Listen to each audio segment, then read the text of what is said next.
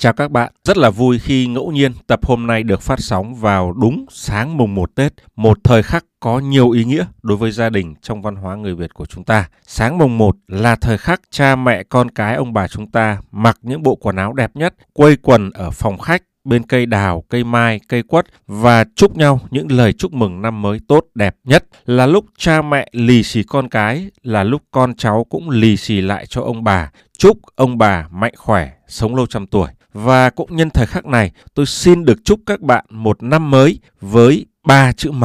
Chữ M đầu tiên là mạnh, tức là mạnh mẽ về sức khỏe. Chữ M thứ hai là minh, chúc cho trí tuệ của các bạn luôn minh mẫn và sáng suốt. Còn chữ M thứ ba là may, chúc cho công việc của các bạn luôn gặp may mắn và thuận lợi. Ba chữ M, mạnh về sức khỏe, minh mẫn về trí tuệ và may mắn trong công việc. Ai có đủ ba chữ M là hội tụ đủ các yếu tố để thành công. Chúc các bạn ba chữ M hay tôi cũng chúc các bạn sớm đạt được những thành công như mong muốn của mình. Tôi không mong mỏi gì hơn là như thế. Dù cho có thể các bạn và tôi chúng ta chưa từng gặp mặt hay biết về nhau, nhưng tôi tin chúng ta đang có một sợi dây liên kết vô hình nào đó, chúng ta đều mong mỏi những gì tốt nhất dành cho nhau. Nếu như một ai đó thành công thì ở đầu dây bên kia qua một tần số rung nào đó, người khác cũng có thể đang cảm nhận được hạnh phúc. Tôi tin rằng nó được lan tỏa theo một phương thức phi vật lý mà chúng ta không thể lý giải được theo những hiểu biết thông thường. Khi chúng ta chúc nhau dù trực tiếp hay gián tiếp qua điện thoại, internet hay postcard thì chúng ta cũng đang lan tỏa một trường năng lượng tích cực đến những người nghe được lời chúc đó. Vì thế, năm mới chúng ta dành nhiều thời gian chúc nhau thật nhiều những lời chúc tốt đẹp nhất. Một lần nữa, tôi xin chúc các bạn ba chữ M, mạnh, minh và may. Chúc các bạn sẽ sớm đạt được những thành công trong công việc và cuộc sống của mình. Và khi nói về thành công, gần như sẽ chẳng có một ai đạt được tới nó, vươn được tới nó mà chưa từng trải qua những khó khăn vấp ngã. Khi nói tới 7 up, tức là trước đó đã có 6 lần đau. 6 lần đau mà không bỏ cuộc thì mới có lần thứ 7 thành công để cho ra đời thương hiệu nước uống 7 up. Tuy thất bại nó là một phần của chặng đường tiến tới thành công, nhưng chúng ta ai cũng mong muốn thất bại ít thôi. Nếu như không có thất bại thì càng tốt. Được không nào? Số đông chúng ta bắt đầu công việc hay nghề nghiệp lâu dài từ một cuộc phỏng vấn tuyển dụng. Và nếu như coi sự thành công trong nghề sale là mục đích cuối cùng, thì sự thành công ấy được khởi đầu từ cuộc phỏng vấn. Thành ra giảm thiểu thất bại trong những cuộc phỏng vấn sẽ giúp chúng ta phần nào tiến gần hơn với thành công trong nghề sale. Trong phần lớn những cuộc phỏng vấn, sale chúng ta sẽ phải đối mặt với những câu hỏi khó khiến chúng ta có thể mất bình tĩnh, đánh rơi mất cơ hội tốt. Tập ngày hôm nay, tôi xin chia sẻ với các bạn một vài câu hỏi như vậy, giúp chúng ta có được sự chủ động hơn và phải nói ngay rằng tôi không có ý định đưa ra những bài văn mẫu để các bạn học thuộc lòng và cũng phải nói ngay rằng có thể ai đó đang nghĩ rằng bây giờ công ty nào cũng đang khát sale, tuyển sale đang rất khó thì mình cần gì phải quá quan tâm đến kỹ thuật phỏng vấn. Quan điểm cá nhân của tôi thì tôi không để ý đến số đông những nhà tuyển dụng làng nhàng, vô thì rất dễ, nhưng để giỏi, để thành công thì đó không phải là môi trường tốt. Đây là quan điểm cá nhân. Bạn có thấy hợp lý hay không thì tùy ha. Còn bây giờ chúng ta hãy vô phần chính của tập ngày hôm nay.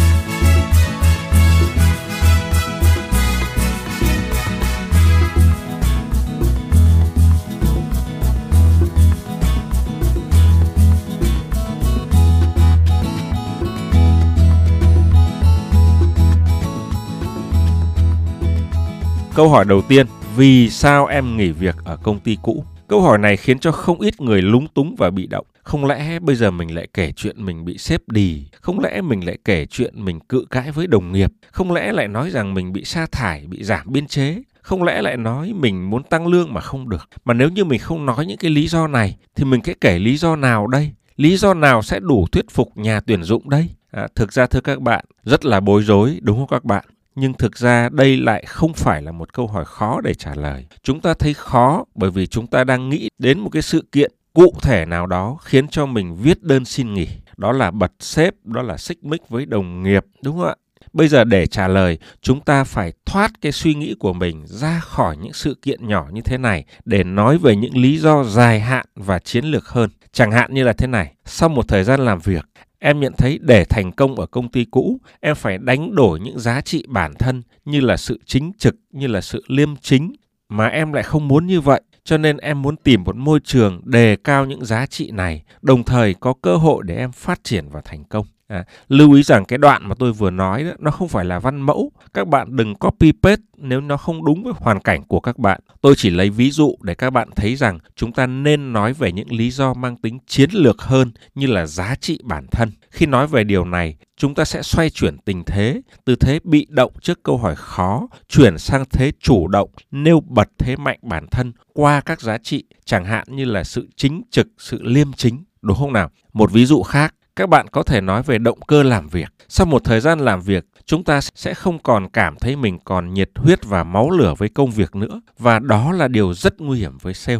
Cho nên chúng ta muốn tìm một công việc mới giúp thổi bùng nhiệt huyết làm việc. Đó là một công việc hội tụ đủ các yếu tố như là thử thách mới, chuyên nghiệp hơn, thưởng phạt công minh hơn. À, những sự kiện ở công ty cũ khiến cho bạn viết đơn xin nghỉ việc á, dù cho dưới hình thức nào thì nó cũng chỉ là giọt nước làm tràn ly khiến cho động lực làm việc của mình rớt xuống dưới ngưỡng. Vậy thì chúng ta đừng nói về cái sự kiện cụ thể ấy mà chúng ta hãy nói về những vấn đề chung hơn, chiến lược hơn, đó là động lực làm việc. Và với cách này, bạn cũng dễ dàng xoay chuyển tình thế từ thế bị động sang chủ động khoe bản thân mình rằng chúng ta rất coi trọng bản thân, rất coi trọng động lực kết quả làm việc. Chúng ta rất coi trọng những giá trị liêm chính, chính trực, đúng không ạ?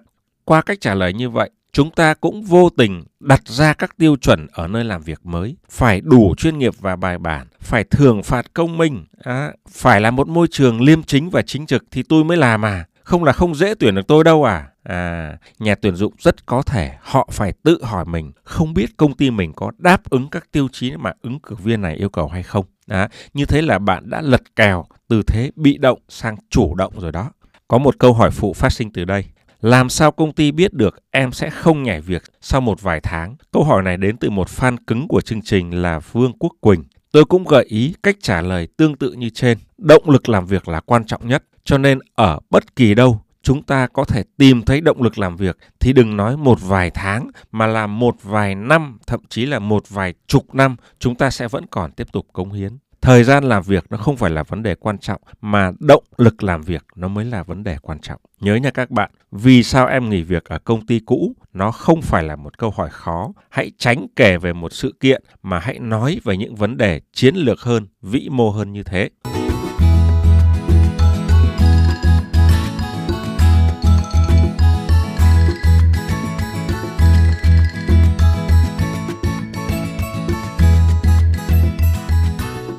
Câu hỏi thứ hai, điểm yếu của em là gì? Thường thì chúng ta sẽ kể ra những điểm yếu không quan trọng, không liên quan đến công việc lắm. Thì với tôi, đó không phải là một chiến lược tồi. Nhưng tôi cho rằng để thuyết phục nhà tuyển dụng tin điều bạn nói thì chiến lược này không hiệu quả. Để trả lời về điểm yếu của mình, chúng ta nên xuất phát từ điểm mạnh. Cái này nghe hơi ngược ngược, nhưng để tôi giải thích cho các bạn vì sao lại như vậy. Các bạn có nhớ cái tập 122 tôi nói về keyword mà các bạn cần mang theo khi đi phỏng vấn không ạ? Những keyword đó nó chính là điểm mạnh của các bạn. Nó liên quan đến công việc mà bạn đang ứng tuyển mà bạn muốn cho nhà tuyển dụng biết, đúng không nào? Bạn nào chưa nghe, làm ơn nghe lại tập 122 để hiểu rõ về những keyword này. Nhưng bạn biết rồi, điểm mạnh và điểm yếu nó luôn song hành cùng với nhau nhân vô thập toàn cái gì mạnh quá nó sẽ ra nó sẽ sinh ra điểm yếu bởi vì điểm yếu thực chất nó được sinh ra từ điểm mạnh chẳng hạn như thế này nếu như bạn là người quảng giao, bạn là người hướng ngoại, đấy là điểm mạnh của sale đúng không ạ? Nhưng quảng giao và hướng ngoại quá thì sẽ là sao? Sẽ có hệ lụy là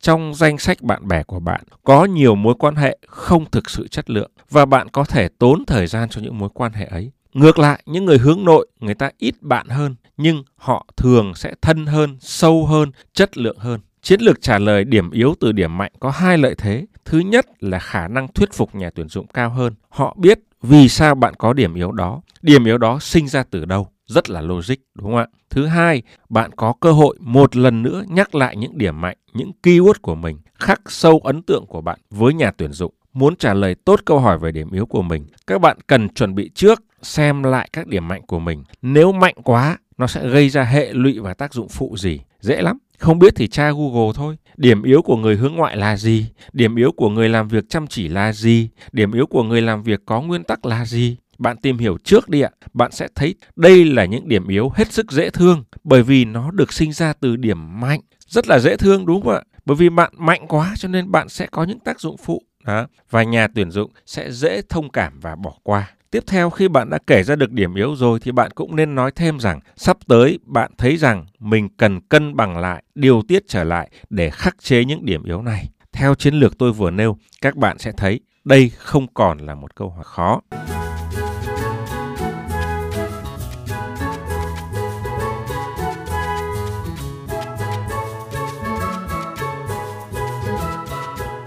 Câu hỏi thứ ba, mức thu nhập kỳ vọng của em là bao nhiêu? Khi chúng ta buộc phải đưa ra một con số hay một khoản cụ thể, chúng ta phải đưa ra con số như thế nào? Đưa thấp quá, nhỡ họ đồng ý thì thiệt mình cũng chết, mà đưa cao quá, họ nghĩ mình bị ngáo, bị mất cơ hội thì cũng chết. Thực ra chúng ta thấy câu hỏi này khó là bởi vì chúng ta tham thôi các bạn. Tôi nói thật các bạn đừng giận. Khó là bởi vì chúng ta, trong đó có cả tôi nha các bạn, chúng ta muốn muốn mình được nhiều nhất có thể Khó là bởi vì chúng ta không biết mức tối đa nhà tuyển dụng có thể trả là bao nhiêu để có thể nói đúng mức tối đa đó.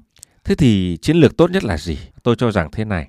Trước hết, chúng ta cần tham khảo mức lương thị trường cho công việc đó đang là bao nhiêu. Các bạn có thể search với từ khóa hướng dẫn trả lương 2023, 2024 gì đó chẳng hạn. Google sẽ trả về cho các bạn những báo cáo của các công ty tư vấn nhân sự về vị trí mà bạn đang ứng tuyển. Đây là mức giá thị trường, nó là khách quan, nó không phụ thuộc vào chủ quan của các bạn hay của nhà tuyển dụng. Và mức lương trong báo cáo này bao giờ cũng có khoảng thấp nhất và khoảng cao nhất. Khi trả lời nhà tuyển dụng, chúng ta có thể nói theo hướng dẫn trả lương năm 2023 của công ty tư vấn tuyển dụng ABC, ờ, mức thu nhập cho vị trí giám sát bán hàng dao động từ 15 đến 25 triệu đồng. Và vì em rất tự tin vào kinh nghiệm cũng như các thế mạnh của bản thân, cho nên em đề nghị mức thu nhập của em sẽ là 25 triệu, mức tối đa, chẳng hạn như vậy. Hoặc là nếu bạn không tự tin lắm, không chắc nhà tuyển dụng đã thích bạn thì bạn có thể đề nghị mức thấp hơn trong khoảng từ 15 tới 25 triệu. Đúng không ạ? Thực ra câu hỏi này nó khó là ở chỗ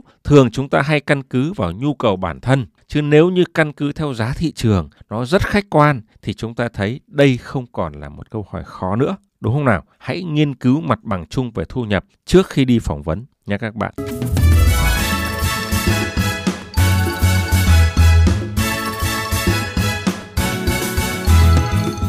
Câu hỏi thứ tư, mặt hàng em đang bán tệ lắm phải không? Câu này cá nhân tôi thấy không hay gặp lắm. Nhưng mục đích của nhà tuyển dụng khi hỏi là để kiểm tra sự bình tĩnh, sự tự tin của các bạn tới mức nào. Bạn hiểu rằng mỗi sản phẩm dịch vụ đều có một khách hàng mục tiêu khác nhau, không có sản phẩm nào thỏa mãn tất cả nhu cầu ở mọi phân khúc khác nhau. Với người thu nhập cao thì sản phẩm chất lượng thấp là dở ẹc, với người thu nhập thấp thì giá bán cao là ở trên trời. Với khách hàng này, sản phẩm chúng ta đang bán là bãi rác, nhưng với khách hàng khác thì sản phẩm chúng ta lại là sản phẩm lý tưởng. Quan trọng là mỗi sản phẩm phải tìm được đúng đối tượng phân khúc của mình và đó là vai trò của sale và marketing đấy thưa các bạn. Hiểu như vậy, chúng ta sẽ bình tĩnh nói cho nhà tuyển dụng biết đối tượng khách hàng mục tiêu của bạn là ai, họ quan trọng điều gì và làm cách nào sản phẩm của bạn và cá nhân bạn thỏa mãn những yêu cầu đó của khách hàng. Thế thì câu hỏi này cũng không phải là khó các bạn nhỉ.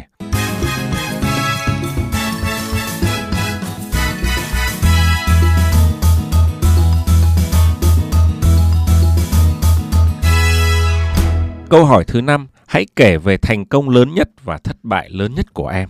Thưa các bạn, đối với câu hỏi này, nhà tuyển dụng đang muốn kiểm tra sự trải đời của ứng cử viên, xem mức trần của các bạn là gì và mức sàn của các bạn là gì. Thế thì thưa các bạn, đây là một câu hỏi để trả lời thì nó không phải là khó, nhưng để làm thế nào gây ấn tượng với nhà tuyển dụng thì nó sẽ là vấn đề. Tôi khuyên rằng đối với câu hỏi này các bạn đừng cố gắng bịa ra một thành công cũng đừng cố gắng bịa ra một thất bại nào đó nghe cho nó kêu hãy thành thực kể ra những ví dụ mà bạn cho rằng bạn đã rất thành công.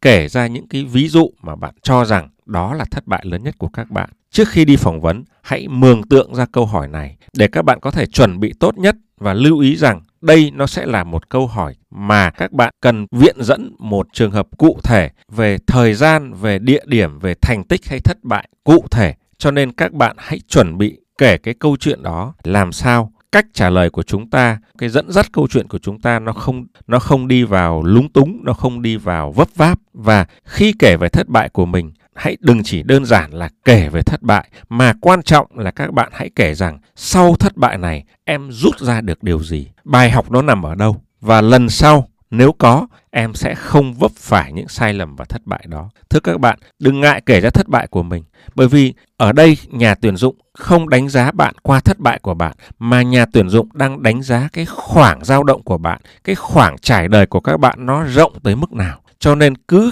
mạnh dạn kể những thất bại đau thương nhất ở dưới đáy nhất của các bạn, nhưng quan trọng các bạn rút ra được cái điều gì từ đằng sau thất bại đó. Ha các bạn trên đây tôi đã chia sẻ quan điểm cá nhân của tôi về những câu hỏi khó khi đi phỏng vấn. Tất nhiên còn rất nhiều câu hỏi khó khác nhưng thời lượng chương trình không cho phép và tôi rất mong có dịp sẽ được tiếp tục chia sẻ thêm với các bạn. Đây cũng là tập cuối series về phỏng vấn và tuyển dụng. Tuần sau chúng ta sẽ chia sẻ với nhau về các chủ đề hấp dẫn khác của nghề sale. Một lần nữa, chúc các bạn một năm mới với ba chữ M, mạnh khỏe về thể chất, minh mẫn về trí tuệ và may mắn về công việc. Xin chào và hẹn gặp lại các bạn.